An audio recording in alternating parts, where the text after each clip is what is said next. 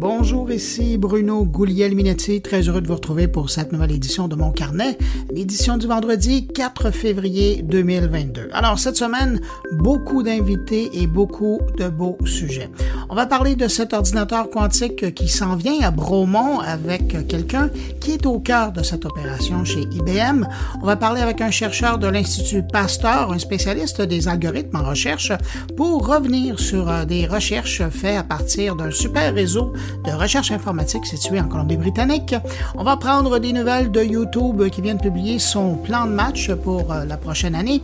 Et puis, je vous propose un moment de réflexion avec euh, le philosophe du numérique, Hervé Fécher, pour mieux comprendre notre fascination envers les fameux mondes virtuels ou euh, les métavers, si vous voulez.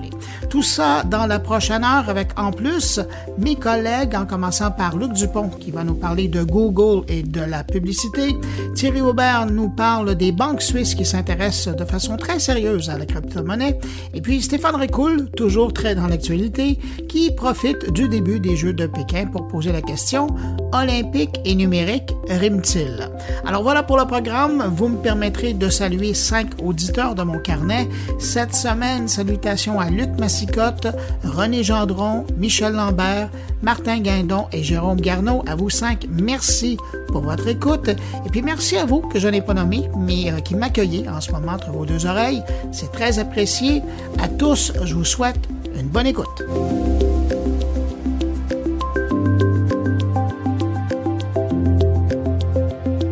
Alors là, j'ai tellement de gens à vous présenter cette semaine que je commence immédiatement avec mon premier invité, qui est, comme je vous le disais, au cœur de cette annonce faite cette semaine concernant l'arrivée d'un ordinateur quantique à l'usine d'IBM de Bromont. Faut dire que ça sera le tout premier ordinateur quantique au Canada et euh, pour ce qui est de IBM, seulement le quatrième à l'extérieur des États-Unis. Et vous vous imaginez bien que ça va changer bien des choses dans la région de l'Estrie d'avoir un ordinateur comme celui-là dans le coin. Alors pour en parler, j'accueille le directeur exécutif recherche et innovation chez IBM Canada. Bonjour, Jean-François Barsoum. Bonjour. Monsieur Barsoum, j'ai l'impression que cette annonce-là qui a été faite par le gouvernement, par IBM euh, cette semaine, euh, c'est l'aboutissement d'années de travail de votre côté? Oui, certainement. Euh, depuis quelque temps, on travaillait sur l'idée de, de, combiner justement, de faire converger les technologies d'intelligence artificielle et de quantique. Mais avant ça, on travaillait sur l'idée d'amener un ordinateur quantique. Avant ça, on a travaillé sur l'établissement de l'espace quantique à l'Université de Sherbrooke. Et avant ça, on, a, on avait commencé à travailler sur une collaboration autour d'une infrastructure de haute performance aussi situé à Sherbrooke. Et tous ces efforts-là ont commencé il y, a, il y a, plusieurs années, en effet. Et donc, c'est l'aboutissement de toutes ces démarches-là. Mais qu'est-ce qui fait que IBM décide, parce qu'on s'entend que des ordinateurs quantiques, il n'y en a pas partout sur la planète encore, là. Qu'est-ce qui fait que IBM euh, a été charmé par votre dossier, a été convaincu que c'est à Bromont que ça devait être? Oui, ben vous avez raison de souligner que c'est quand même euh, inhabituel ou, ou même euh, spécial. Alors, si on regarde les autres pays où on a installé ça, euh, il y en a un qui est installé en Allemagne, il y en a un qui est installé au Japon. Euh, le troisième qu'on a annoncé récemment va être installé en Corée. Et donc, on se rajoute à une liste qui est quand même assez impressionnante de, pays qui s'impliquent vraiment dans la haute technologie de pointe et veulent vraiment faire leur marque dans un domaine là, qui, est, un domaine encore en émergence, mais qu'on sait qui va être très important. Alors, une des raisons pour lesquelles IBM pense que c'est une bonne idée d'installer un ordinateur ici, alors d'abord, c'est la relation qu'on a avec l'Université de Sherbrooke et je dirais l'écosystème quantique plus généralement euh, au Canada, mais certainement avec l'Université de Sherbrooke depuis quelques années. On a une relation. Ils utilisent nos ordinateurs basés aux États-Unis, euh, travaillent avec des partenaires industriels. Donc, eux vont recruter des partenaires, travaillent avec eux pour les aider à régler leurs problèmes, utiliser ces ordinateurs-là. Donc, ça, ça nous permet vraiment de monter l'intensité de cette euh, collaboration-là d'un cran et, euh, et d'avoir la base là, c'est vraiment très bien. Le directeur scientifique, en passant de l'Institut quantique de Sherbrooke, a participé euh, aux recherches et à la rédaction des, des premières recherches euh, qui ont mené aux technologies de base des ordinateurs quantiques d'IBM. Donc, c'est il y a un lien là entre presque une les chercheurs d'IBM. Oui, c'est ça. Ces gens-là se connaissent. Alors, la technologie quantique, ce n'est pas un monde énorme. Et donc, les gens se connaissent entre eux, mais déjà là, il y a, eu une collaboration dans le passé, puis ça continue dans le temps. Alors, ça, je pense que c'est un élément important. Deuxième élément qui est important, c'est vraiment la volonté du gouvernement du Québec de s'engager dans cette voie-là, puis de dire, bon, ben, on cherche vraiment à trouver quelle est la prochaine vague sur laquelle on devrait miser pour le développement de la technologie euh, au, au, Canada, mais autour du monde. Alors, c'est le but des zones d'innovation, puis ça concordait vraiment avec notre ambition finalement de créer quelque chose là, qui, euh, qui est très nouveau et assez unique au monde. Alors ça, c'est le, deuxième élément. Puis le troisième, c'est que cet accélérateur de découverte-là vraiment demande euh, des capacités en intelligence artificielle. Et là encore, il y a un bassin très important de chercheurs, mais aussi de gens qui appliquent cette euh, technologie-là en entreprise d'intelligence artificielle. Alors, il y a le quantique, euh, il y a l'intelligence artificielle et il y a la volonté politique de développer cette filière-là. Moi, je pense que c'est à peu près les, trois éléments les plus importants pour faire aboutir un projet comme ça. Si on était euh, en astronomie, on dirait que les, astres étaient sur le même axe. Là. Oui, c'est ça. Mais comme en astronomie, euh, ils sont peut-être pas alignés la première fois qu'on regarde, puis il faut, faut attendre un peu. Ça se fait pas du jour au lendemain. Euh, d'où la, première question que vous m'aviez posée. Ça n'a pas nécessairement euh, euh, pris plus, ben, ça a pris un peu plus que quelques minutes là, pour que ça arrive. Vous l'avez mentionné, la grosse nouvelle, en tout cas pour les gens qui s'intéressent au, quantique, évidemment, c'est l'arrivée de, cet ordinateur-là à Bromont. Ça, c'est la grosse nouvelle. Mais vous l'avez mentionné, c'est aussi la création de cette zone d'innovation euh, quantique euh, du Québec qui va se faire là, dans la bulle de, Sherbrooke et, et Bromont. Ça aussi, c'est important. Oui, absolument. Alors, parce que c'est une technologie émergente euh, et qu'on sait que ça va être euh, vraiment important, mais l'impact sur, euh, disons, les affaires courantes ne va pas se faire demain en technologie quantique. On a quelques années, on va dire, à l'intérieur de cinq ans, on va commencer à avoir des impacts sur les opérations des compagnies, vraiment, mais il reste quelques années. Mais euh, comme je l'ai peut-être mentionné avant, il n'y a pas beaucoup de gens qui s'y connaissent en technologie quantique. Alors, il faut se donner du temps pour former cette main-d'œuvre-là. Et c'est pas évident. C'est un changement de paradigme sur l'utilisation de la technologie, euh, de savoir où on va l'utiliser, comment est-ce qu'on va décomposer les problèmes. Alors, on disait euh, il y a quelques années, on dit toujours, on n'a pas assez de gens qui sont des euh, scientifiques des données, on n'a pas assez de gens qui sont forts en intelligence artificielle, en apprentissage profond. Bien, multiplier ce problème-là par 10, par 100, par 1000, puis c'est le problème qu'on a en quantique. On n'a vraiment pas assez de gens. Donc, l'idée de se créer une rampe de lancement avec un ordinateur quantique sur place avec des projets collaboratifs en divers partenaires qui se disent, ben, faut travailler ensemble vraiment pour créer un écosystème, pour créer euh, des nouvelles connaissances et pour s'assurer d'augmenter les capacités de ces gens-là de travailler vraiment sur des projets concrets, bon, on va le faire au cours des prochaines années. Alors, l'idée d'une zone d'innovation est vraiment adaptée à, cet objectif-là. Et vous parlez euh, de développer euh, une ressource, euh, des, gens qui se connaissent. Ça va presque dans le même sens aussi de la, philosophie que vous avez à IBM Bromont. Avant les fêtes, j'avais le grand patron de IBM Bromont en entrevue et qui me disait que pour lui, mais c'est vrai pour IBM en général, mais particulièrement pour lui, la formation continue des gens, c'est important. Mais imaginez-vous d'avoir un ordinateur quantique euh, à côté de vous, là. Mm-hmm. vous allez changer des carrières chez, euh, chez des gens qui travaillent euh, dans le coin? Ah ben, on le souhaite certainement. C'est l'objectif, c'est d'avoir cette infrastructure-là pour inspirer les gens à faire des choses différemment. Et c'est sûr que c'est vrai pour l'utilisation de ces machines-là, mais éventuellement, ça va être pour la fabrication, l'utilisation de nouvelles technologies qui vont nous permettre de contribuer à, la création. Maintenant, dans le court terme, c'est sûr qu'on on a, on a une vingtaine d'ordinateurs quantiques aux États-Unis, on en a 4-5 autour du monde. Euh, alors, c'est pas, on n'a pas encore besoin d'une chaîne de montage à la Henry Ford. OK? Alors, c'est, c'est toujours un travail artisanal, je vais le dire comme ça pour l'instant. Mais au fur et à mesure qu'on commence à devenir beaucoup plus proche d'un déploiement commercial, ben, tout comme former des gens pour comprendre comment les utiliser. Il va falloir trouver les processus et former des gens pour les fabriquer en série. Donc, cette, euh, ce rapprochement avec euh, une portion de la fabrication là, qui est l'empaquetage, ça va certainement être euh, bénéfique pour nous, pour Bromont, pour, euh, pour IBM et pour l'écosystème local aussi. Euh, vous parliez des retombées, euh, d'avoir euh, ce savoir-là, cette puissance-là. on va le ressentir dans quatre ou cinq ans, le temps de vous installer, mais on parle vraiment de possibilités phénoménales au niveau de la recherche dans le domaine de l'énergie, des sciences. J'allais même dire au niveau de la durabilité, il y a des pistes intéressantes à travailler avec ça. Oui, absolument. Alors, il y a des problème qu'on n'arrivera jamais à résoudre avec ce qu'on appelle maintenant le calcul classique, avec les ordinateurs euh, courants.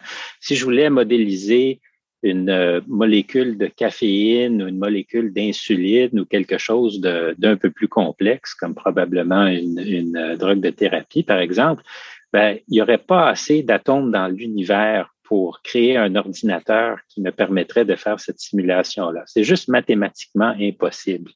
Et le plus on complexifie le problème à résoudre dans ce, genre de problème combinatoire, le plus les exigences sur les infrastructures technologiques classiques devient impossible à gérer. Alors, on apprend à faire des, euh, des courts-circuits, euh, on, on, trouve des moyens de, de, gérer ça comme on peut, mais déjà, si on envoie une charge de calcul et qu'on sait que ça va prendre quelques jours à résoudre sur un ordinateur, ben on va se dire, j'ai peut-être pas le temps.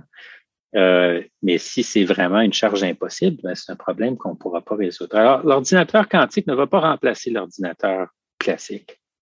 Mais l'ordinateur quantique va nous permettre peut-être de décomposer d'autres problèmes et de dire, ben, il y a un élément ce problème-là qu'on pourrait résoudre rapidement avec un ordinateur quantique.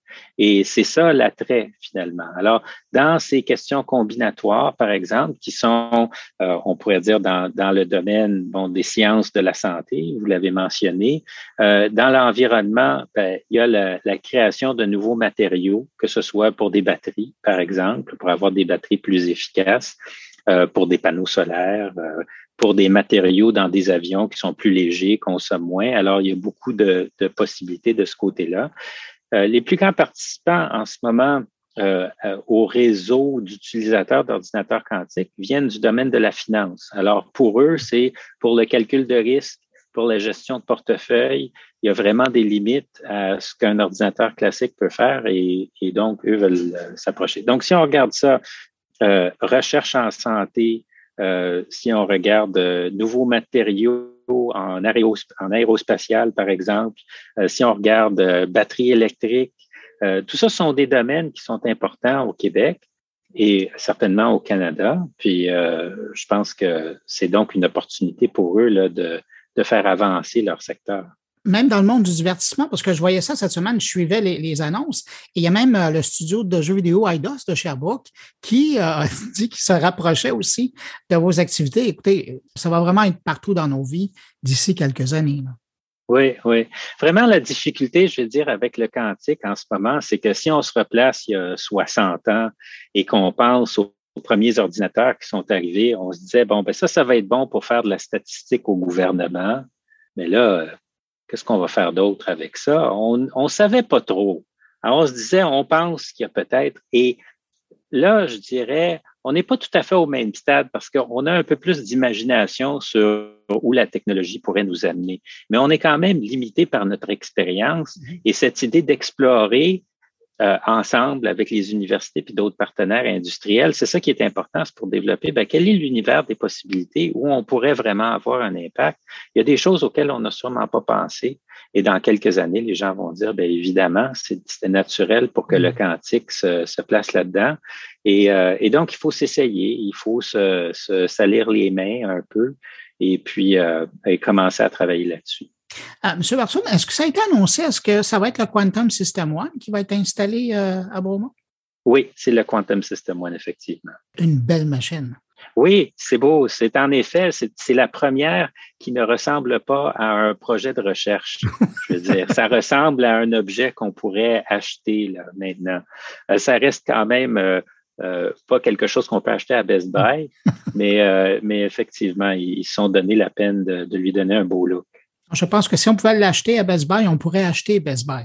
Oui, oui, c'est possible. à quoi va ressembler votre, euh, j'allais dire, votre lendemain, puisque maintenant, euh, ça fait des années que vous travaillez là-dessus. Qu'est-ce qui va se passer euh, sur votre table à dessin? Ben, écoutez, l'annonce, c'est sûr qu'on est, on est très content, mais là, il faut faire arriver les projets, il faut faire venir les, les collaborateurs, il faut définir des objectifs de recherche.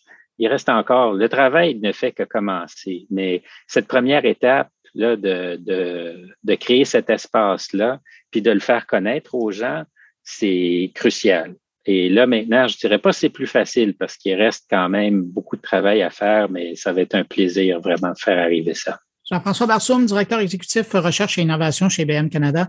Merci beaucoup d'avoir été dans mon carnet. Merci à vous.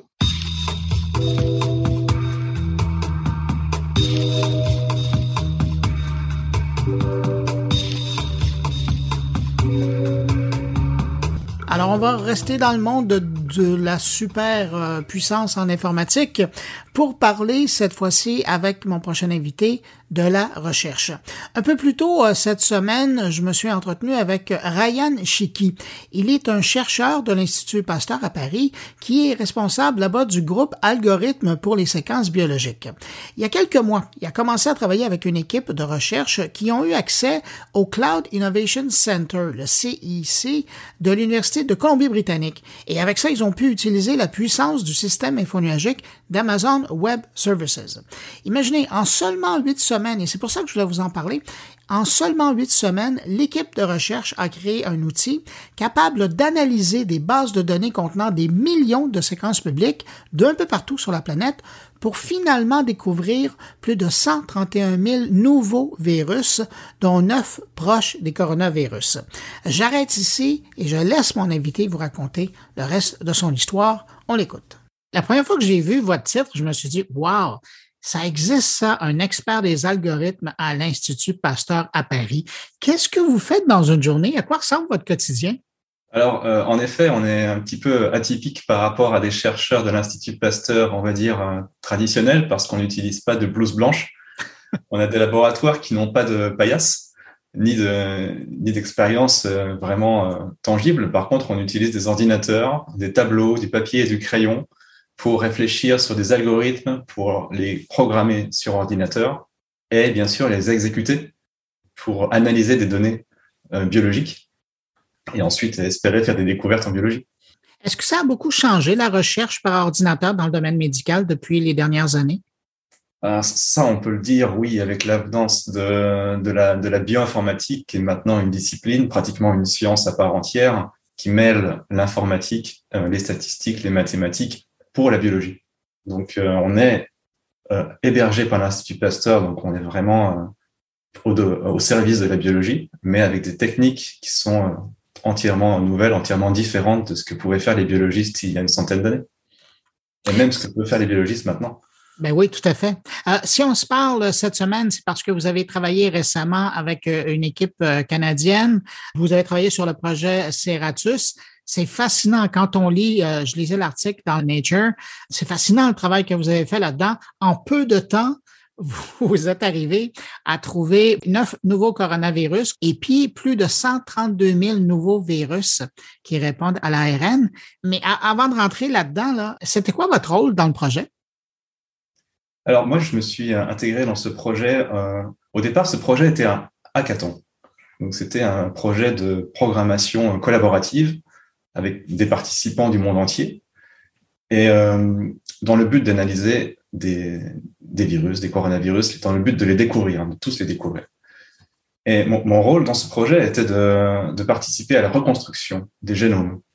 C'est-à-dire que les, les participants du projet avaient déjà identifié les endroits dans le monde où potentiellement des virus pouvaient être retrouvés, mais c'est pas tout les identifier, il faut aussi pouvoir euh, reconstruire le génome de ces virus, ou en tout cas reconstruire une partie importante.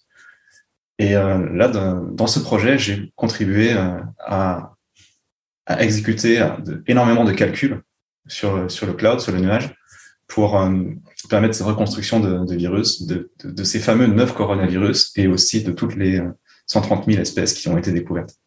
Pour quelqu'un comme vous, c'est c'est quoi le défi de joindre une équipe de recherche comme ça? Parce que au quotidien, vous en faites de la recherche, mais de joindre, vous le disiez, par le biais d'un hackathon, vous avez été en contact avec ces gens-là, mais vous le trouvez où, euh, le défi? Elle est où, la motivation? Alors, c'était vraiment un projet hors norme qui s'est euh, qui s'est associé avec, euh, par exemple, les personnes, les qui s'associe avec Amazon pour faire une analyse de données totalement hors norme, totalement, totalement en dehors de ce qu'on a l'habitude de faire, même à l'Institut Pasteur. Donc, on a bénéficié de l'expertise de spécialistes en virus à ARN dans ce projet, de spécialistes en analyse de beaucoup de données et aussi de spécialistes en calcul de, chez, chez Amazon qui ont pu nous aider. Donc euh, ça, c'est des choses qui se produisent assez rarement au même endroit, au même moment. Donc euh, grâce à ce nexus de, compétences, on a réussi à pouvoir faire cette analyse euh, qui n'avait qui n'avait encore jamais été euh, tentée les années précédentes. Oui, parce que vous parlez d'Amazon, c'est parce qu'il y a les gens de AWS qui ont collaboré avec vous. Vous avez eu accès au Cloud Innovation Center de l'Université de Colombie-Britannique. Ça aussi, c'est pas banal. C'est beaucoup de pouvoir de recherche d'un coup, ça. Exactement. J'étais personnellement impressionné par euh, les ressources qui nous étaient euh, fournies par euh, le par, ce programme et par, Amazon. C'est des ressources inimaginables pour même un laboratoire de recherche parce que ça nécessite des crédits qui sont en général supérieurs à ce que la recherche publique nous, octro nous octroie. Et donc, lorsque j'ai vu et que les collaborateurs, nous avons vu l'opportunité de pouvoir réaliser cette analyse à l'échelle de, de, la planète entière, grâce à ces ressources. Et on l'a saisi, on a pris le courage à deux mains, on a cherché à analyser le maximum de données et on y est arrivé parce qu'on a réussi à analyser très rapidement, beaucoup plus rapidement que ce qu'on imaginait d'ailleurs, euh, toutes les données euh, disponibles pour trouver tous les virus à l'échelle de la planète. Parce que c'est ça, on parle, c'est quand même fascinant, on parle de huit semaines de travail de recherche, euh, évidemment avec l'aide de, de, super réseaux d'ordinateurs dans l'info nuagique, mais je n'oserais pas dire normalement parce qu'on parlerait d'années, mais avec des capacités normales, en guillemets, d'un laboratoire qui est quand même bien équipé comme le vôtre, ça aurait pu prendre combien de temps? Alors, on avait fait le calcul et ça prendrait, euh, je crois, aux alentours de 1000 ou 2000 ans sur un super ordinateur euh, universitaire. Oh, hop, hop, hop, hop, J'arrête un instant l'entrevue euh, pour amener un correctif. Après l'entrevue, Ryan Chiki m'a envoyé une note pour me dire euh, qu'il s'était trompé. Alors, plutôt que de dire 2000 ans pour faire notre analyse sur une grappe universitaire ordinaire, il aurait dû dire 2000 ans sur un seul ordinateur et de l'ordre de 5 à 10 ans sur une grappe ordinaire. Ordinaire, évidemment, avec des guillemets. Alors, voilà pour la correction. On poursuit l'entrevue. Donc, on, est vraiment hors échelle. Là, les ressources qui sont disponibles, par exemple, dans le, cloud Amazon, sont des, centaines, des milliers de fois supérieures à ce qu'on pourrait utiliser euh, localement. Mais ça veut dire quoi pour quelqu'un comme vous qui passez votre temps à, faire de l'analyse comme ça à partir de, de machines? Euh, est-ce que c'est pas un peu frustrant de revenir au bureau et dire, bon, OK, vous grattez le fond de la tête, vous dire comment je travaille avec ce que j'ai à, maison, à la maison? C'est une bonne question. Et en effet, en fait, on a eu un peu un aperçu du futur avec ce projet, un peu du futur de la bioinformatique, de la biologie, lorsqu'on est capable d'analyser des données à une échelle euh, incroyable par rapport à ce qu'on peut utiliser actuellement.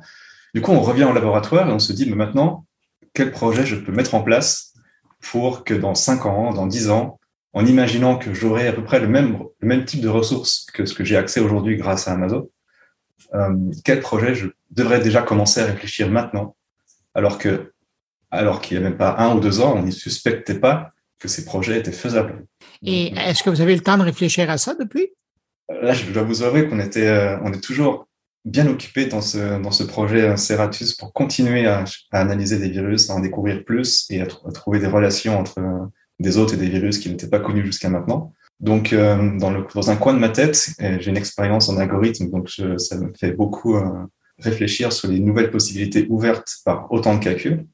Dans un coin de ma tête, j'y réfléchis, mais dans un autre coin, je continue de, chercher à trouver d'autres virus et à voir si on peut étendre ce type d'analyse à des bactéries, à d'autres à d'autres parties du règne vivant, qui permettront de faire des découvertes dans complètement autre chose, mais tout aussi intéressantes. Vous dites que de travailler avec un réseau infonuagique aussi puissant que celui de AWS, ça vous montre un peu ce que le, futur nous réserve.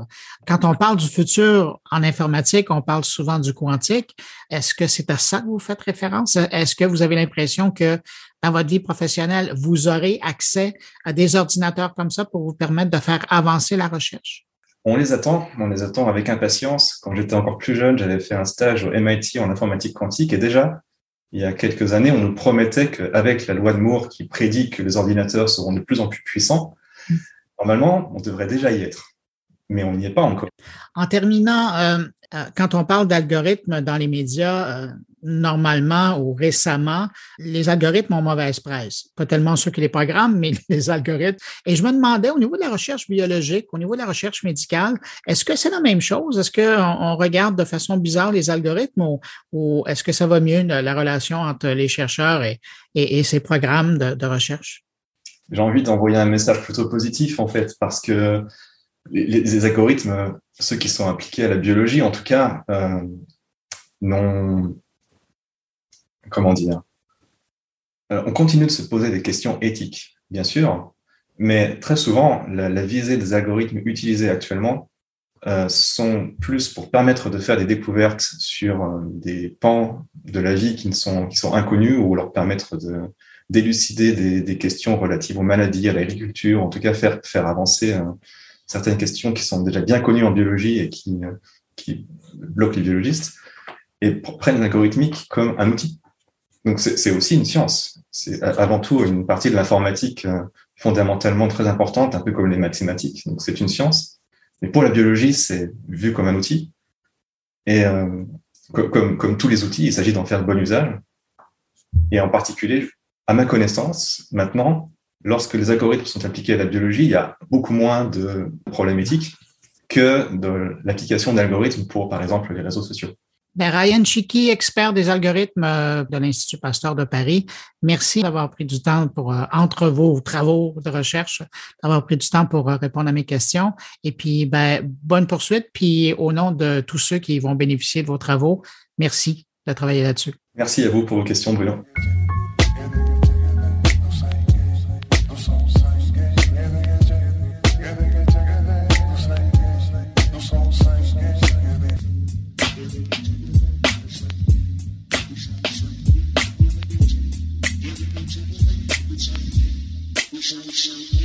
La semaine dernière, la PDG de YouTube a envoyé aux créateurs qui nourrissent la plateforme de leurs vidéos une lettre de plus de 100 pages détaillant les grandes lignes, les principaux thèmes de ses actions et du développement de YouTube dans la prochaine année.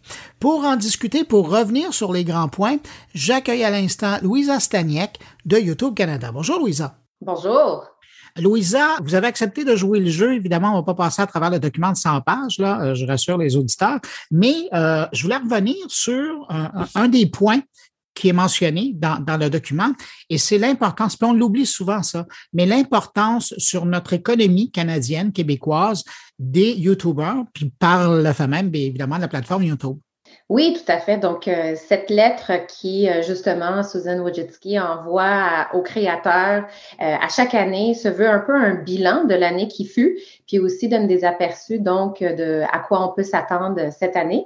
Et effectivement, en termes de faits qu'elle a voulu vraiment souligner, c'était donc tout ce qu'il y a par rapport à l'état de l'économie des créateurs. Donc, on n'a jamais vu en 2021 autant de personnes créer de, du contenu sur YouTube. Donc, euh, peut-être pandémie oblige, les gens s'y sont vraiment euh, retournés pour euh, partager leur quotidien, pour apprendre ou, ou même pour peut-être partager leur voix sur des sujets importants qui leur tiennent à cœur. Et donc, effectivement, on a vu une grande croissance par rapport au type de contenu qui a été créé sur la plateforme. Et euh, ce qui est super intéressant aussi, c'est qu'au niveau mondial, donc euh, le nombre de chaînes générant plus de 10 000 par année a augmenté de 40% d'année en année.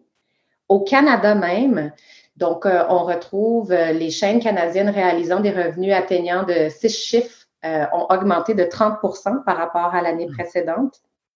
Et un autre fait intéressant, c'est que depuis le début de la plateforme YouTube en 2007, donc il n'y avait qu'une seule façon de, générer des revenus qui était à travers les annonces.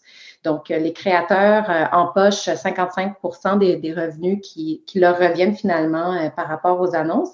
C'est toujours le cas, c'est une des façons principales qu'on peut gagner de l'argent.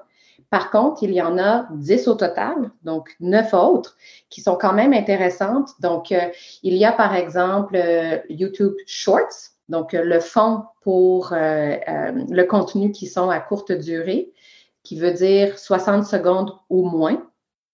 On n'est pas obligé de faire partie du programme de partenariat de YouTube pour monétiser sur notre contenu à courte durée.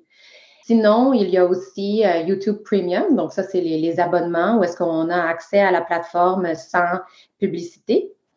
Il y a aussi euh, marchandises. Donc, par exemple, si on est un créateur qui a un, certain, une certaine popularité, puis aussi, euh, par exemple, ce créateur crée, euh, bon, je pense par exemple ici à Denisi, qui crée une collection fashion. Donc, elle a plusieurs items qu'elle vend sur une plateforme en ligne autre que celle de, de YouTube.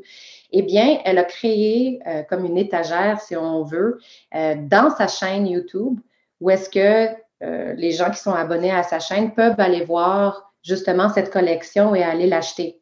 Donc, c'est une autre façon, si on veut, de générer de l'argent. Euh, sinon, dans la communauté des, gamers, donc euh, du jeu vidéo, mhm. euh, c'est l'une des plus grandes communautés, une des plus importantes finalement sur, YouTube. les chiffres en tant que tels de, du nombre de, visionnements de contenu de jeux vidéo est simplement dans les milliards à chaque année, donc c'est très impressionnant. Mais c'est une communauté qui est très proche, tissée finalement avec leurs fans et ceux qui les suivent. Donc, euh, ils sont toujours à la recherche de façons d'encore plus interagir avec leurs fans. Et donc, ici, on pense à Super Chat mhm. ou, euh, par exemple, Super Sticker. Donc, c'est une façon de... Le Super Chat est euh, un abonné qui veut, par exemple, dans le flux de, du chat avec le créateur, veut se faire apercevoir, veut être en haut de la liste finalement de tous les chatters, eh bien, peut payer pour se finalement se hisser une place en haut du chat pour être vu et donc pour avoir une réponse euh, plus rapidement de. Se faire remarquer, en quelque sorte. Exactement, ouais. vous, venez de mentionner, euh, et je l'ai entendu, euh, milliards de visionnements pour les shorts. C'est quand même fascinant. Hein. Ça fait pas longtemps que c'est arrivé et ça a un succès phénoménal. On parle de 5 000 milliards. Comment vous expliquez ça? En fait, c'est il y, a, deux choses qui sont intéressantes ici. C'est le phénomène de, euh, de la vidéo courte durée, donc le fait que les gens demandent plus de contenu, de divertissement ou autres qui sont justement plus, euh, plus courtes que le format original sur YouTube, qui finalement, vous pouvez même faire des, des longs métrages et ça, ça peut durer à, à l'infini finalement, les, les, les, vidéos. Mais donc, il y, a, il y a une demande, il y a un appétit pour des vidéos de courte durée. Euh, l'autre euh, facette de ceci, ce qui est intéressant, c'est que les créateurs qui créent du contenu de longue durée euh, divisent, si on veut, ou rendent plus courtes ces, ces, longues vidéos en format plus court pour aller, si on veut, donner comme un snapshot, donc un aperçu de ce qu'ils créent normalement sur leur chaîne. Donc, plus facilement, ils peuvent se faire reconnaître et connaître sur, euh, sur la plateforme. Je pense à une créatrice euh, de la Colombie-Britannique euh, qui crée du contenu humour, donc elle veut être comédienne et Shorts lui a permis de présenter de, de, de, justement ces, ces personnages qu'elle crée plus facilement. Par contre, elle a développé le caractère ou les personnages de façon plus longue durée sur sa chaîne. Donc, elle s'appelle Call Me Chris. Elle est hilarante, mourante, alors il faut la découvrir. Même, hein. c'est intéressant parce que vos différents outils permettent à des créateurs de revoir le storytelling. Exactement. Ah, ce qui n'était pas possible avant, puis vous êtes encore la seule plateforme qui permet de faire ce genre d'exercice.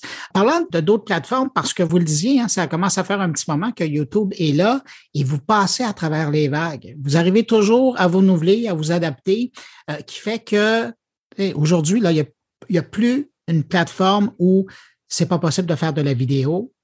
en direct ou de déposer de la vidéo, mais YouTube est toujours loin devant tout le monde. Comment vous expliquez ça?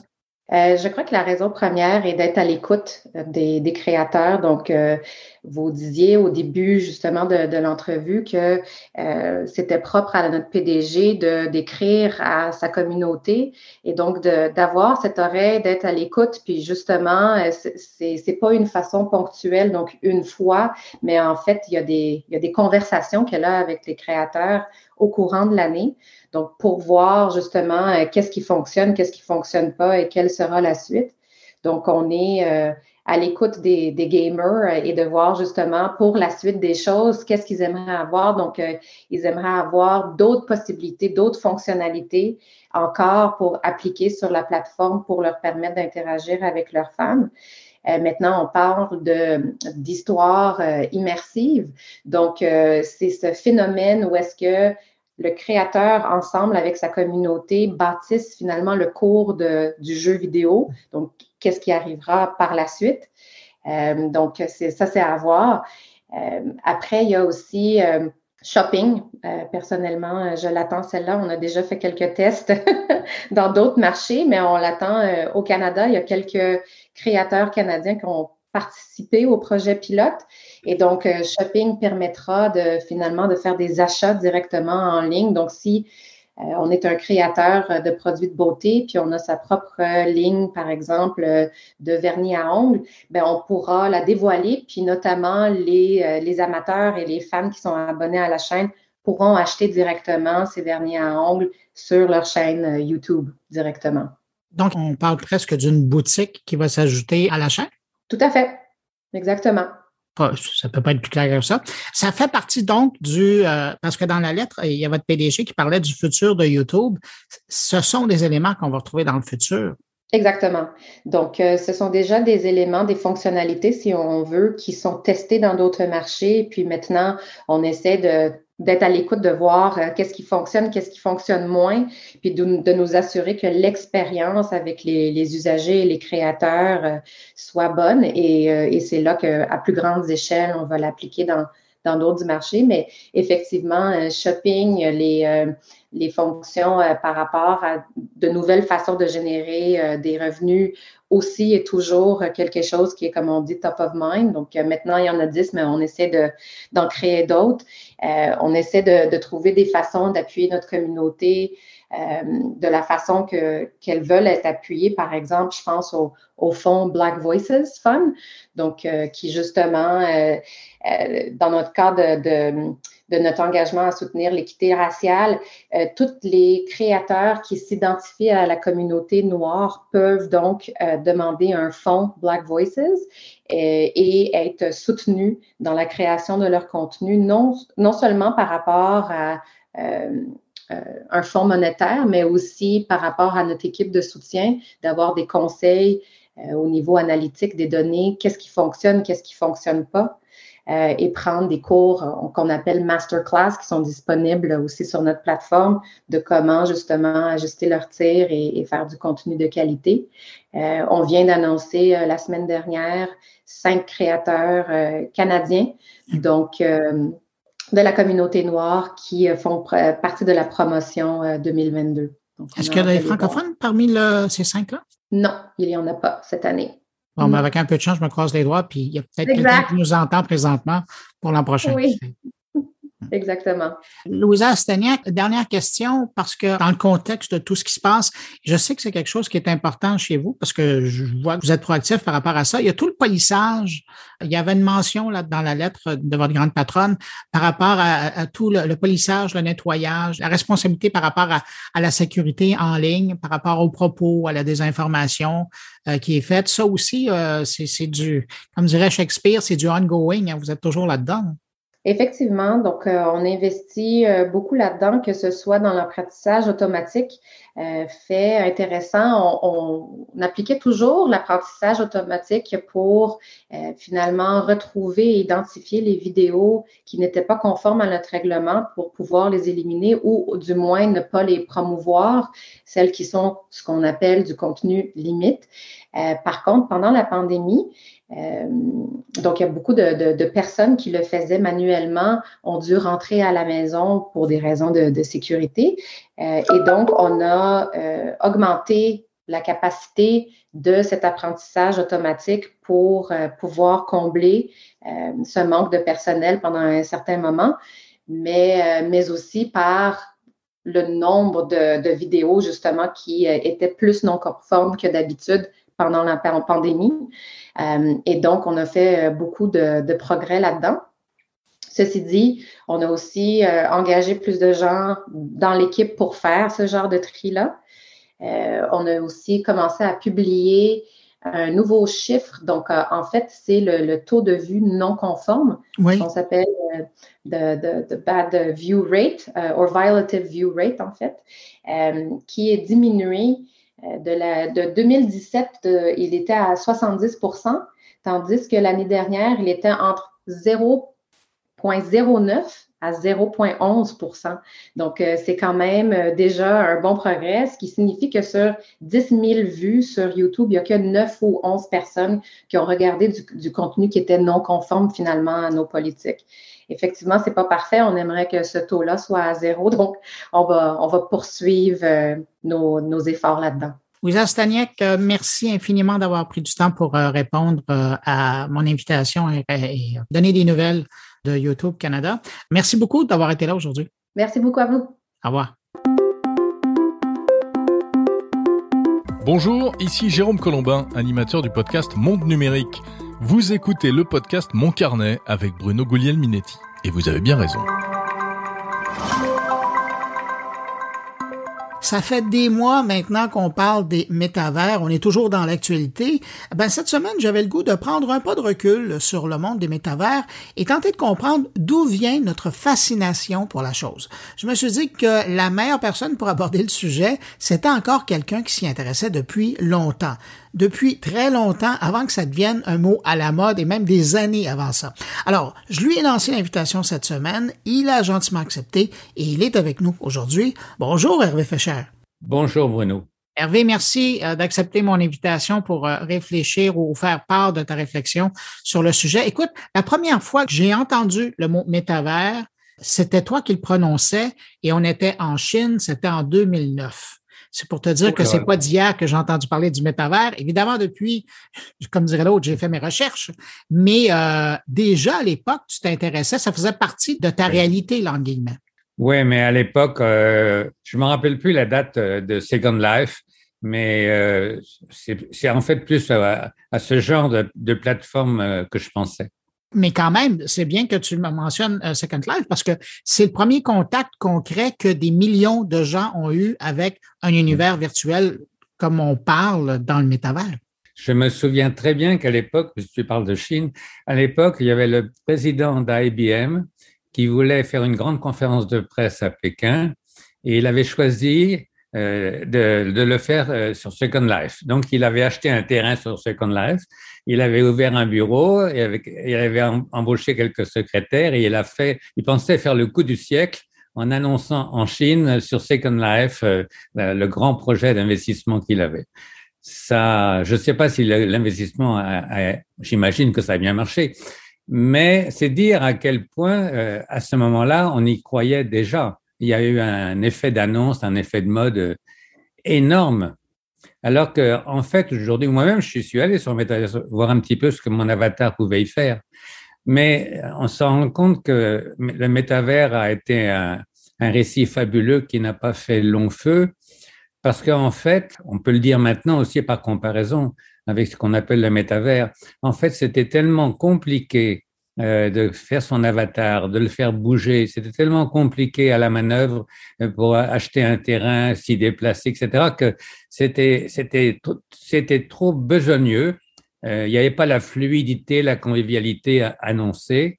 parce qu'à l'époque, l'Internet en était encore à ce qu'il était. C'était déjà, mais c'était déjà extraordinaire, absolument. Il faut pas, il faut pas le, faut pas nier à, à quel point le Second Life est comme une sorte d'étape historique. Et puis depuis, ben, la vitesse de l'Internet s'est améliorée, la vitesse des ordinateurs, des processeurs, des serveurs, tout ça a évolué, et ce qui a amené une fluidité en plus de, de repenser, de revoir l'interface. Mais euh, plus globalement, depuis quelques mois, on parle énormément de métavers, c'est à croire que l'avenir euh, de l'Internet n'existera pas si on passe pas par, le métavers. Comment on peut expliquer notre intérêt ou l'intérêt par rapport au métavers? Bon, euh, ça, il y a quelque chose de très, très archaïque dans, dans la psyché humaine. C'est que nous aimons les fabulations, nous aimons les illusions plus que la réalité qui, qui résiste. La réalité n'est pas toujours très commode à gérer, euh, nous, met, nous met dans le trouble souvent. Donc, on rêve toujours d'un. C'est la pensée magique. La pensée magique, ça, c'est vieux comme l'humanité. Et ça se déplace selon les époques, évidemment, avec les outils. On n'est plus à l'époque du silex, on est à l'époque du silex intelligent. Et c'est comme ça que j'appelle le, smartphone. Le intelligent, ouais.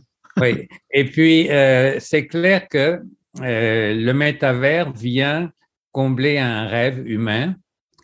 Combler, c'est le point d'interrogation parce que en fait, euh, il y a un effet d'annonce. Euh, le, fait que Facebook ait pris le mot méta, ça a évidemment euh, joué un rôle important dans, le micro-milieu, mais c'est un fait que l'Internet maintenant, au fond, le métavers, si on essayait de, le définir en trois mots, ce serait l'Internet en 3D, virtuel collaboratif, mais on a déjà ça dans les jeux vidéo.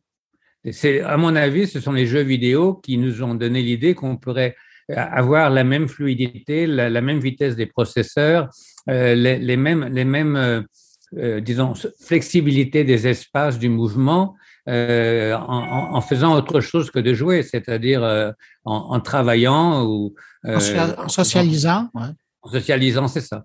Alors, donc, comme toujours, les jeux vidéo ont développé toujours en avance une, une, une capacité euh, de, numérique. Euh, c'est là que c'est là que toujours les investissements commencent et, et, et que la, la technologie euh, se transforme avant qu'on on aille faire de l'immobilier ou, ou, ou de, de, la conversation collaborative entre des scientifiques, entre plusieurs universités.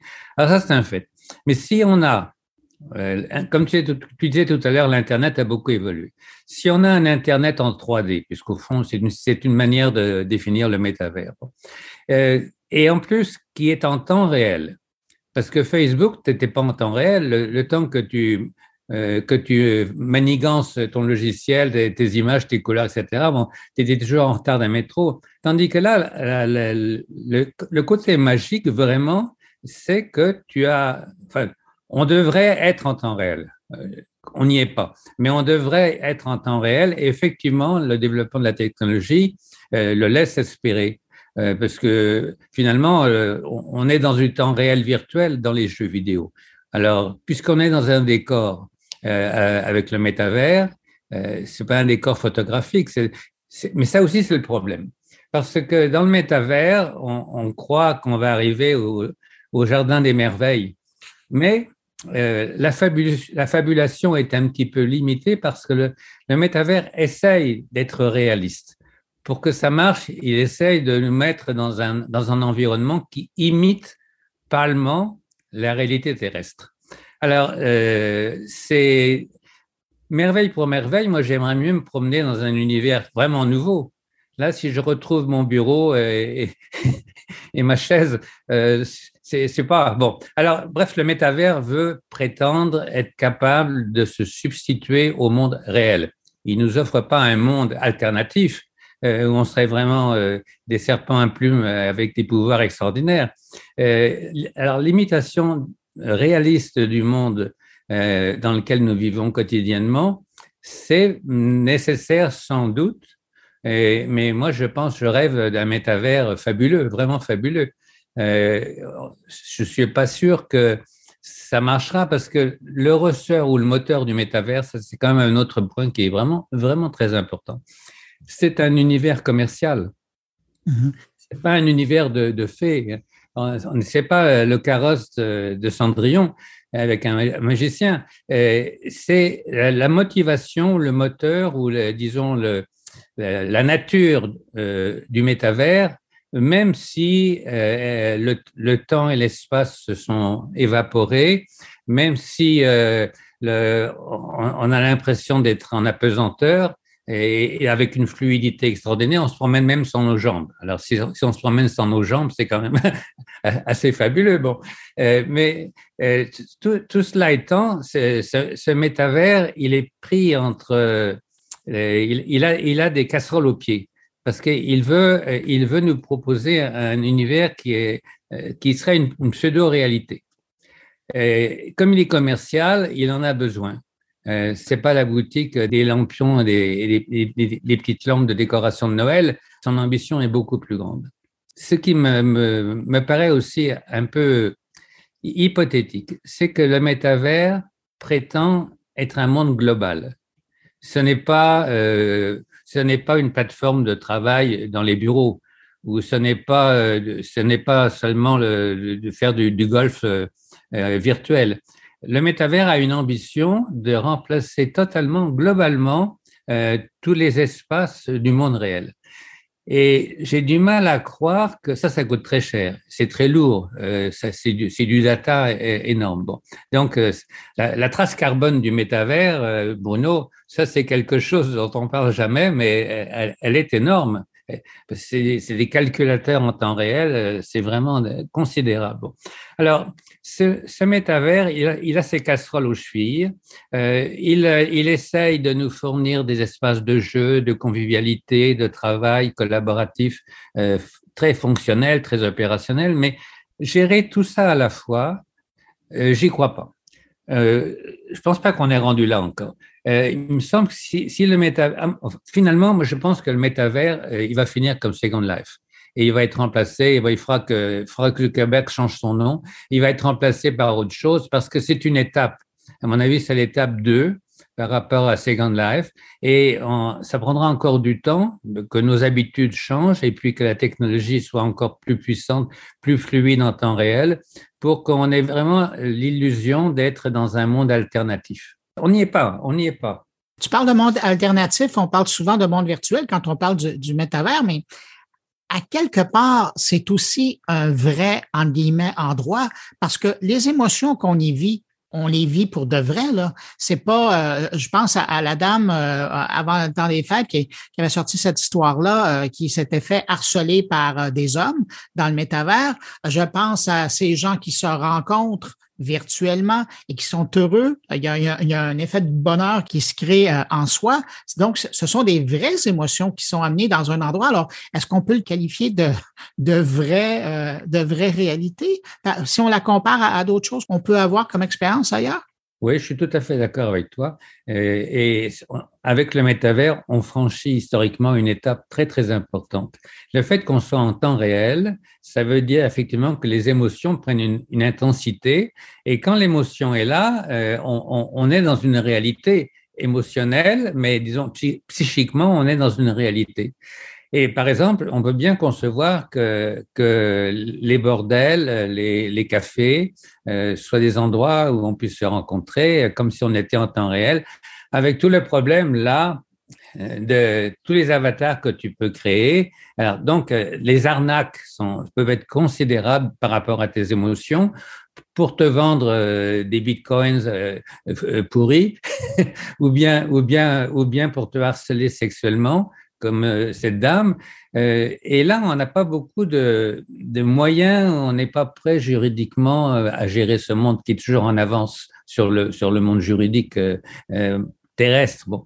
Alors, c'est en même temps un univers qui est dangereux. Ça, c'est réel. Là, on est dans la réalité parce qu'il a les mêmes dangers que le monde terrestre, il y a les mêmes euh, hackers. Imagine que tu es des, des, hackers qui cherchent à te rançonner sur, sur euh, le métavers. C'est tout à fait dans la logique hein? de ce qu'on de ce qu'on veut être capable de faire. Au point de vue, au point de vue naturellement des, des, des prédateurs sexuels, c'est un c'est un, un endroit magnifique. Euh, bon, c'est il y a déjà des il y a déjà une sorte de de miracle technologique. Je crois qu'il faut rendre hommage reconnaître que nous sommes capables, c'est incroyable, on ne peut pas en dire que le mal que j'essaye d'en dire, euh, c'est incroyable que le métavers soit capable de simuler à ce point-là et, de nous rejoindre. Je peux très bien aller rencontrer mon, psychologue euh, sur le métavers. Euh, quand il fait moins 30 dehors, c'est bien. Et puis, je, peux, je peux aussi faire des achats. Métro me livrera chez moi euh, ou IGA, je peux faire de publicité pour l'un ou l'autre. D'ailleurs, dans le métavers, ça va, ça va être euh, méta, je ne sais pas quoi. Euh, mais je suggère euh, de prendre ton café le matin avant de te laisser aspirer dans le métavers, parce que euh, dans le métavers, le café du coin, qui est très sympathique, euh, il, offre un café qui est un peu fluide, euh, qui va pas vraiment t'exciter les neurones. Et je te conseille d'emporter ta boîte à lunch si tu veux pas avoir faim l'après-midi, parce que là aussi, il y a, y a des conventions. Faut bien, faut bien le dire. Euh, c'est plein de, de codes. Euh, c'est même un code immersif parce que le métavers est immersif, c'est pas rien. Un internet immersif, 3D en temps réel, ce n'est pas rien, c'est vraiment une conquête. Mais cela dit, dans, dans, la vie pratique, on y retrouve tous les dangers du monde réel, euh, tous, les voyous se, se jettent dessus, euh, et ils ont déjà beaucoup d'expérience dans, dans, le, dans, le, dark web. Et puis, euh, tu sais jamais vraiment à qui tu as affaire. Donc, tes émotions, il faut quand même un petit peu te retenir, surtout si elles sont amoureuses. Il faut quand même. Euh, tu n'as pas, tu n'as pas de police dans le métavers euh, comme dans la ville de Montréal qui va t'assurer une sécurité. Ça, c'est pas prévu au programme. Euh, le, programme est essentiellement commercial en, essayant de créer une convivialité humaine. Et la convivialité humaine, c'est formidable. En, époque de pandémie, toutes les personnes âgées qui étaient dans des résidences si on avait pu leur fournir un casque, ça prend quand même encore un casque, bon, et elles auraient pu dans le casque communiquer avec leurs enfants, avec leurs petits enfants, aller faire un tour. Euh, c'est pas rien. Il y, y, a énormément, comme dans toutes nos, inventions technologiques, euh, on y trouve comme toujours le meilleur et le pire, et le meilleur est possible. Mais euh, le souci de, c'est quand même des investissements commerciaux ce n'est ce n'est pas ce n'est pas un service public. Quand je vois que la ville de Séoul veut y, y proposer tous ces services administratifs publics, quand, quand tu as besoin d'un document, que tu dois payer tes, tes, ta taxe foncière, etc., tu vas, tu vas plus, euh, tu plus, tu envoies plus la lettre par la poste. Tu vas dans le métavers, tu trouves le guichet, et, et, et là, il y a la, possibilité, naturellement, de, de, de l'argent et d'acheter et de vendre. Bon, c'est commercial. Mais la, réalité est très, très, très complexe. La simplification inévitable d'une plateforme numérique, même si elle imite la réalité, est nécessairement, sera toujours en, en, deçà de, ce que tu peux ressentir et faire dans le monde réel. Alors, moi, j'ai vu des jeunes, par exemple, des jeunes qui veulent faire de, de devenir des professionnels de, programmation et qui me disaient, Hervé, euh, que, est-ce que je peux m'embarquer dans le métavers? J'ai dit oui, même si c'est une arnaque, il y a plein d'arnaques dans le métavers. Oui, parce que euh, c'est un, une, une plateforme qui a énormément d'avenir, qui va se transformer, qui va s'améliorer. C'est une plateforme euh, qui demande des compétences technologiques extraordinaires, fabuleuses. C'est vraiment, c'est vraiment extraordinaire. Pour quelqu'un de ma génération, c'est quelque chose de, je, je comprends plus d'abord, je comprends plus. Euh, et puis aussi quelque chose qui est très important, c'est que le métavers essaye d'offrir euh, un rapport intuitif à la réalité numérique.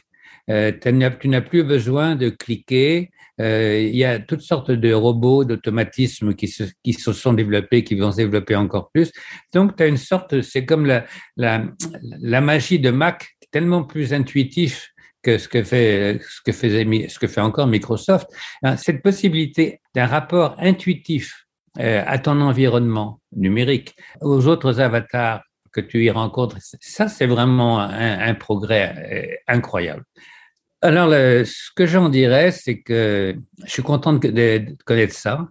Euh, comme j'espère vivre encore une centaine d'années, je pense que je vais voir le développement extraordinaire, euh, que je pourrais avoir euh, de l'aide pour mes vieux jours. et que si, si, si, vraiment je m'embête dans mes vieux jours, je pourrais effectivement, même si je suis un peu paralysé, je pourrais, je pourrais me promener, je pourrais aller rencontrer mes amis chinois dans le quartier chinois, parce que naturellement, ils, ils seront là. Bon, et je pourrais aussi peut-être faire encore du ski si, je, si je, je, fais un avatar pas trop vieux. Et, et j'aimerais ça faire encore du ski, tandis que là, j'hésite un petit peu dans le monde réel. Du, je, parle, je, parle, du ski de descente, hein, je parle pas de du ski, pas du ski de fond. Ouais. Mais Hervé, on peut penser que d'ici quelques années, avec un peu d'intelligence artificielle, ton avatar va te survivre et pourra euh, poursuivre après que, que tu sois là. Mais en terminant, tout à l'heure, euh, quand on a commencé l'entrevue, je te disais euh, comment on peut expliquer notre intérêt, mais j'aimerais ça terminer sur, avec cette question-là. Qu'est-ce que ça dit de nous, l'intérêt qu'on a envers un, monde comme celui-là? Ça dit vraiment de nous que nous sommes en quête de merveilleux. Euh, nous avons gardé la nostalgie du paradis terrestre. Euh, nous voulons nous créer un paradis sur Terre euh, où nous soyons d'une puissance euh, euh, fabuleuse. Et, et, et finalement, c'est toujours ce qui, ce qui nous conduit, ce qui nous motive, y compris même dans, dans les logiciels les plus, les plus triviaux, les plus qui visent simplement l'efficacité la, plus, la plus matérielle, je pourrais dire. Nous sommes toujours des rêveurs, nous sommes toujours en quête de fabulation. Alors, il y a une, époque, Dieu, ça nous suffisait. Manifestement, Dieu ne nous suffit plus. Et, et donc, euh, nous nous faisons à nous-mêmes euh, notre nos petits paradis euh, numériques avec nos technologies. Et, et c'est quelque chose qui est éternel dans, dans l'espèce humaine. Et manifestement, nous ne sommes pas comme, comme, mes chats ou si j'avais un chien, je pense que je l'observerais avec la même curiosité. Nous ne sommes pas des, simplement euh, dans une demande de satisfaire des besoins biologiques et répétitifs. Nous sommes prêts même à nous sacrifier, à avoir mal, à souffrir pour arriver en, haut de l'Everest, pour arriver à, même, j'allais dire, nous, créons une intelligence artificielle. Si nous arrivons à créer une intelligence artificielle forte, euh, nous nous tirons dans le pied. Elle n'aura plus besoin de nous. Euh, on, va, on va rester comme les chimpanzés sur le, bord de la route, comme ça a été beaucoup dit par les, gourous. Et donc, euh, nous sommes même capables, dans notre aventure humaine, parce que le métavers, c'est vraiment un moment de l'aventure humaine euh, qui, qui, fera date. Euh, nous, nous, nous, sommes même capables de, de nous sacrifier biologiquement, de disparaître pour laisser la place à des cyborgs qui, eux, seront à l'aise dans l'oxygène fluide de l'Internet 3D. Hervé Fischer, merci infiniment d'avoir pris du temps pour répondre à mon invitation comme ça et d'avoir partagé euh, ta vision du métavers. J'aimerais te qualifier de philosophe du numérique. Je sais que tu ratisses beaucoup plus large, mais pour moi, c'est ce que tu représentes et tu es un peu comme un phare dans le dans l'univers numérique. Merci beaucoup d'avoir été là cette semaine dans mon carnet. Tu remarqueras que le numérique me conserve bien. Ah, très bien. Merci beaucoup, Bruno, pour ton invitation. Merci, au revoir. plaisir très réel. Au revoir, Hervé.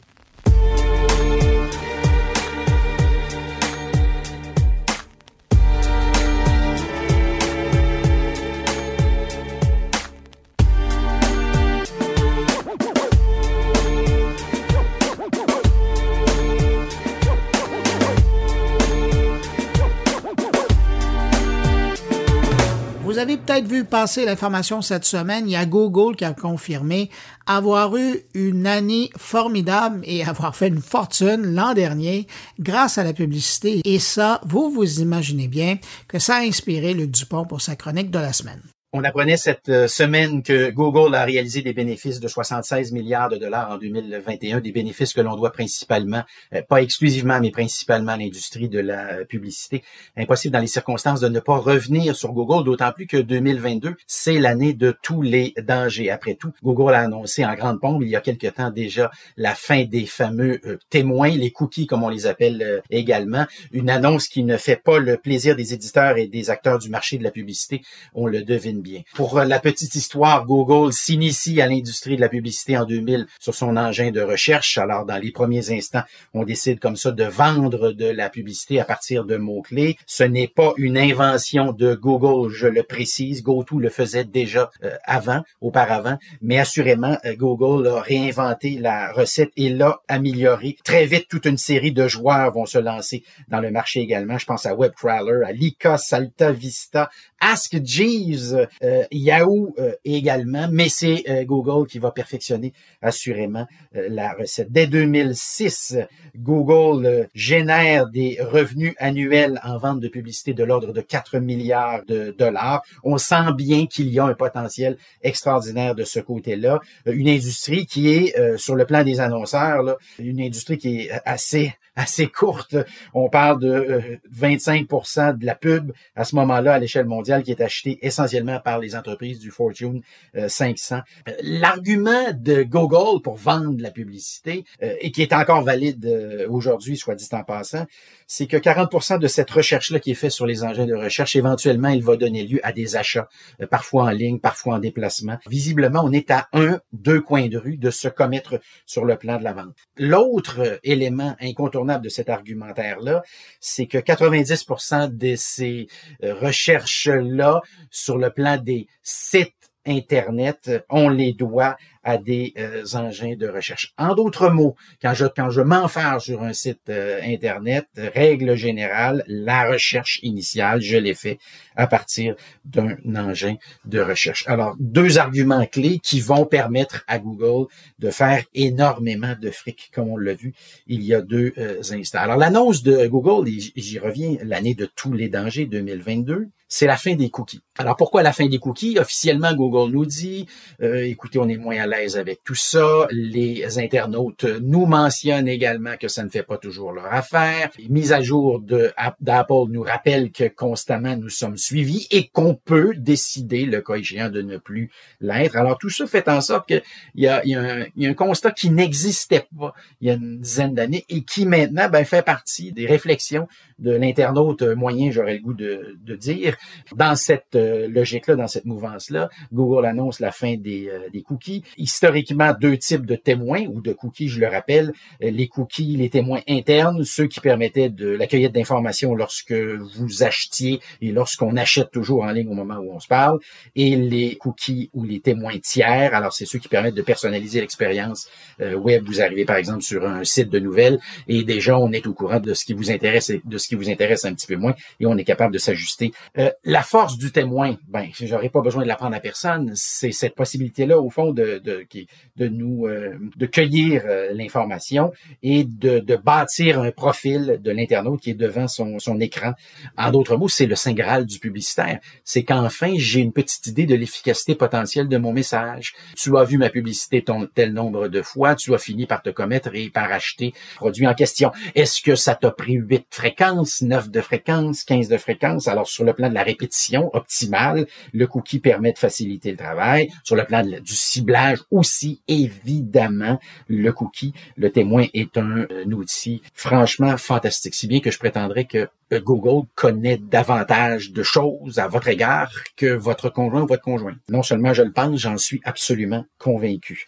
Alors, sans surprise, ben, l'annonce de la fin des cookies ne fait pas l'affaire des éditeurs, des entreprises également spécialisées dans la vente de publicité.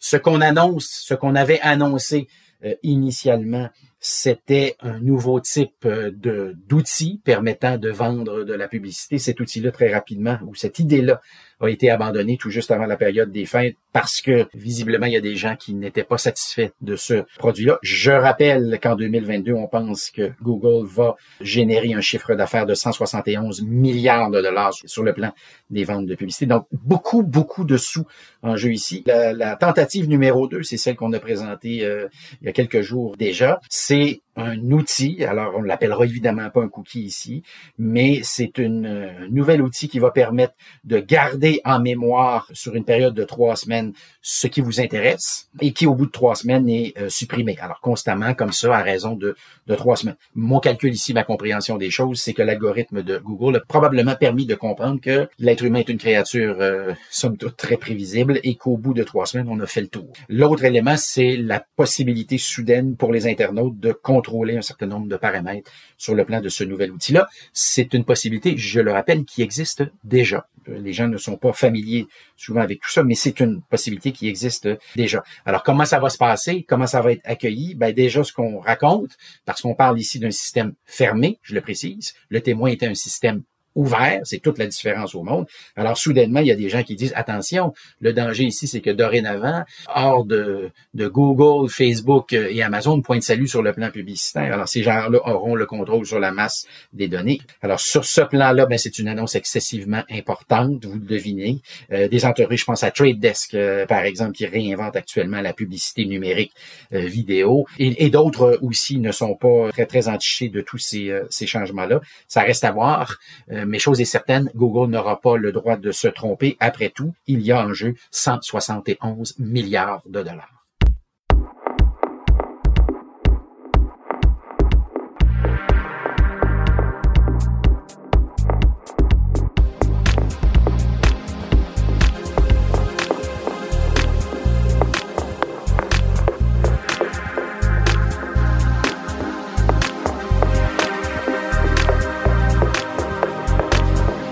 C'était une question de temps, vous me direz. Eh ben maintenant, c'est fait.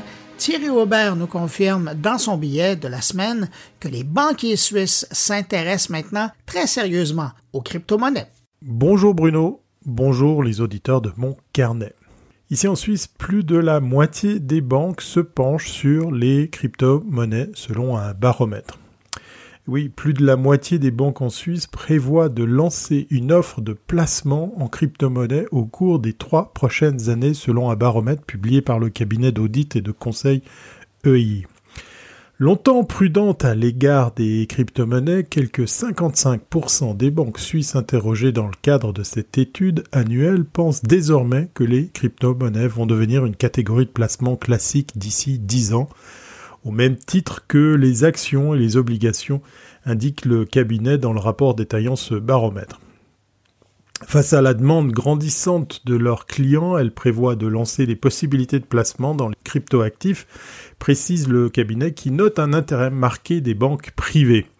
68% des banques privées sont d'ailleurs prêtes à offrir un placement en crypto-monnaie. Son baromètre réalisé en novembre dernier auprès de 90 établissements bancaires fait ressortir que 68% des banques privées envisagent de mettre en place des possibilités de placement dans ce domaine, alors que les banques régionales et cantonales se montrent un peu plus réservées. Tiens donc. La proportion d'établissements prêts à offrir un placement en crypto-monnaie à leurs clients d'ici 3 ans tombe à 50% parmi les banques cantonales et 48% chez les banques régionales. Il reste à voir dans quelle mesure ces intentions seront suivies d'effets, nuance cependant le cabinet d'audit et de conseil, soulignant que les autorités de régulation sont nettement plus sceptiques à ce sujet et veulent imposer aux banques des barrières plus importantes en ce qui concerne les crypto-actifs. D'importantes incertitudes subsistent notamment dans le domaine de la réglementation depuis la publication du document de consultation du comité de Bâle sur le contrôle bancaire en juin 2021 rappelle le cabinet d'audit. Cette instance chargée d'élaborer les règles applicables aux banques a alors proposé d'imposer une pondération du risque très élevée pour les placements en crypto-monnaie et par conséquent des sommes que les banques doivent mettre de côté pour couvrir les risques associés, souligne-t-il. Les crypto-monnaies comme le Bitcoin font actuellement beaucoup parler d'elles, mais la plupart des banques suisses ont été jusqu'à présent timorées pour ce qui est des offres de placement, notent les auteurs du rapport, même si elle pourrait bientôt sortir de la réserve selon. Ce rapport coïnciderait presque avec le lancement fait avec tambour et trompette de la banque Swissquote pour son nouveau bébé, j'ai nommé You, qui s'écrit Y-U-H, une banque en ligne franchement orientée jeune public tant elle est simple d'utilisation. Sa mise en route comme son utilisation sont d'une facilité déconcertante. Un partenariat fait d'ailleurs conjointement avec PostFinance qui a probablement vu en You un moyen très puissant de toucher un public d'investisseurs plus jeunes.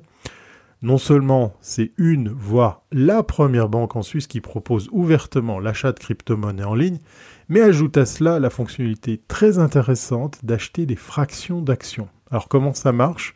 C'est toujours au, moyen de votre application mobile, de votre smartphone, qu'on peut choisir le marché, puis le type d'action, et on peut, à hauteur de ses envies ou de ses moyens, ou les deux, acheter une portion d'actions cotées en bourse. Swissquote fait figure de fer de lance en matière d'innovation dans ce monde bancaire suisse qui avait sacrement besoin d'être dépoussiéré. Allez, je vais investir un petit peu d'argent, je vais vous laisser. D'ici là, portez-vous bien et à très bientôt si c'est pas avant.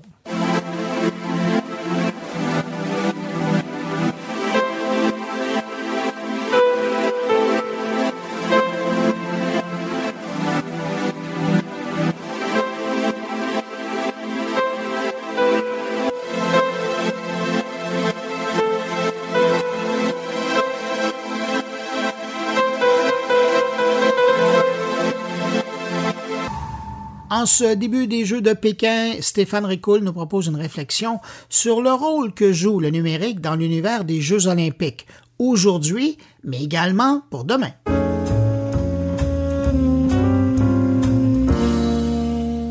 Le domaine de la transformation numérique est souvent appliqué au niveau des entreprises, mais il influence aussi la majeure partie de notre société civile. Alors en ce jour de Jeux olympiques, j'ai voulu porter un regard un peu ludique entre olympique et numérique, à savoir si ça rimait. Donc on est en 2010, ce sont les Jeux olympiques d'hiver à Vancouver. Selon le magazine Direction informatique du 3 mars 2010, sous la plume de Jean-François Ferland, ce sont 3 milliards de téléspectateurs qui, à l'échelle planétaire, ont profité de 24 000 heures de couverture, une hausse de 50% en regard aux Jeux olympiques d'Italie de 2006 et de 25% par rapport à ceux de Pékin en 2008. Et ce sont 4,9 milliards d'octets de données qui auraient été transmis vers le réseau Internet, 30 millions de mégaoctets de données transmises vers des appareils mobiles, 1,1 milliard de pages web consultées par quelques 300 millions d'internautes du monde entier, et enfin plus de 133 000 vidéos visionnées en ligne en simultané durant la cérémonie de clôture. À titre de comparaison, les derniers Jeux olympiques de Tokyo, ceux de 2020, ayant eu lieu en 2021, faute à un certain virus appelé Covid, ont obtenu la plus faible audience télévisuelle depuis 1988, mais ont été sauvés par les plateformes de streaming qui se sont fait la compétition pour attirer l'attention des spectateurs. NBC Sports a d'ailleurs déclaré que les consommateurs avaient diffusé un milliard de minutes de programmation olympique sur Peacock, l'application NBC Olympics et NBC Sports, à comparer aux 24 000 heures, soit 1 440 000 minutes de contenu télé en 2010.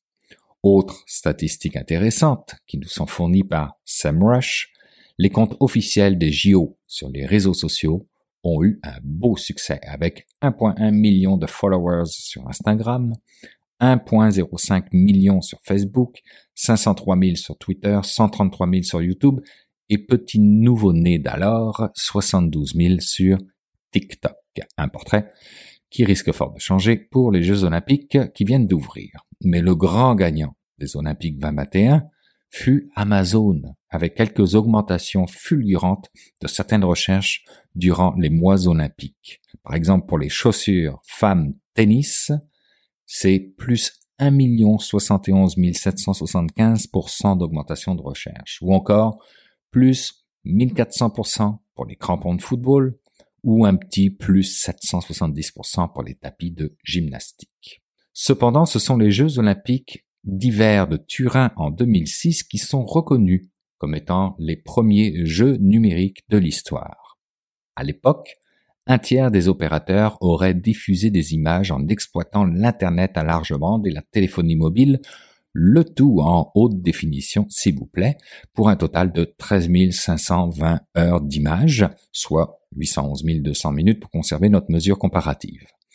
Ce saut technologique de l'époque était rendu possible par le fait que entre les Jeux olympiques d'Athènes de 2004 et ceux de 2006, c'était cinq fois plus de pays qui était en mesure d'assurer une diffusion sur Internet. Une toute autre réalité par rapport à aujourd'hui. Donc de retour aujourd'hui, nous sommes en 2022 et nous nous transportons virtuellement vers Pékin. Les enjeux de transmission sur Internet ou sur réseau mobile ne sont plus. La 5G, qui a été testée en Corée du Sud en 2018, l'ultra haute définition et l'Internet des objets sont omniprésents. La nouveauté porte plutôt sur la création, par exemple, de chaînes numériques dédiées, comme celle de France Télévisions Beijing H24, qui débutera dès la toute première épreuve de ces jeux le mercredi 2 février à 13h05 et diffusera en non-stop 24 h sur 24, 7 jours sur 7 l'intégralité des épreuves en direct, en différé ou en rediffusion jusqu'au 20 février.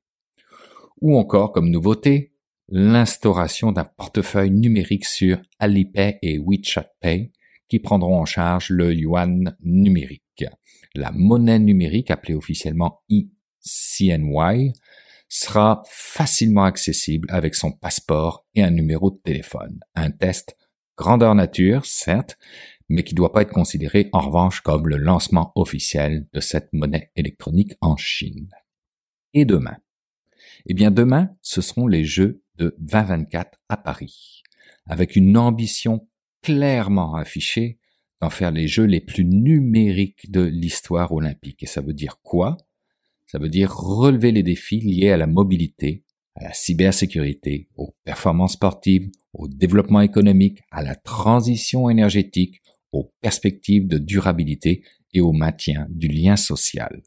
Une transformation numérique des Jeux olympiques particulièrement ambitieuse, qui serait porteuse d'innovation en matière d'infrastructures immobilières et de mobilité, de fluidité des transports de masse, d'utilisation des données, de réduction de l'empreinte de carbone et environnementale pour les infrastructures et activités. Sans oublier, bien évidemment, les innovations liées aux performances sportives avec l'utilisation de capteurs de textiles intelligents, de réalité augmentée, de big data, d'intelligence artificielle, non seulement susceptibles d'aider les sportifs à améliorer leur performance, mais aussi à adapter leur entraînement et détecter les futurs champions.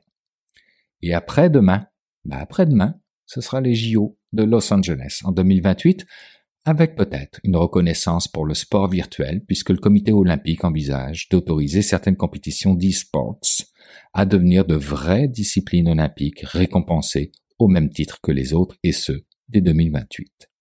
Finalement, cette fausse perception comme quoi la pandémie aura eu un effet d'accélération sur la transformation numérique de nos entreprises est peut-être cette fois-ci vraie concernant l'évolution des mentalités des instances historiques. Une évolution qui fera certainement le bonheur des disciplines comme l'e-cyclisme ou encore l'aviron indoor. Cependant, oubliez le monde du jeu vidéo aux Jeux olympiques, le comité olympique souhaitant se concentrer sur les sports qui demandent une activité physique.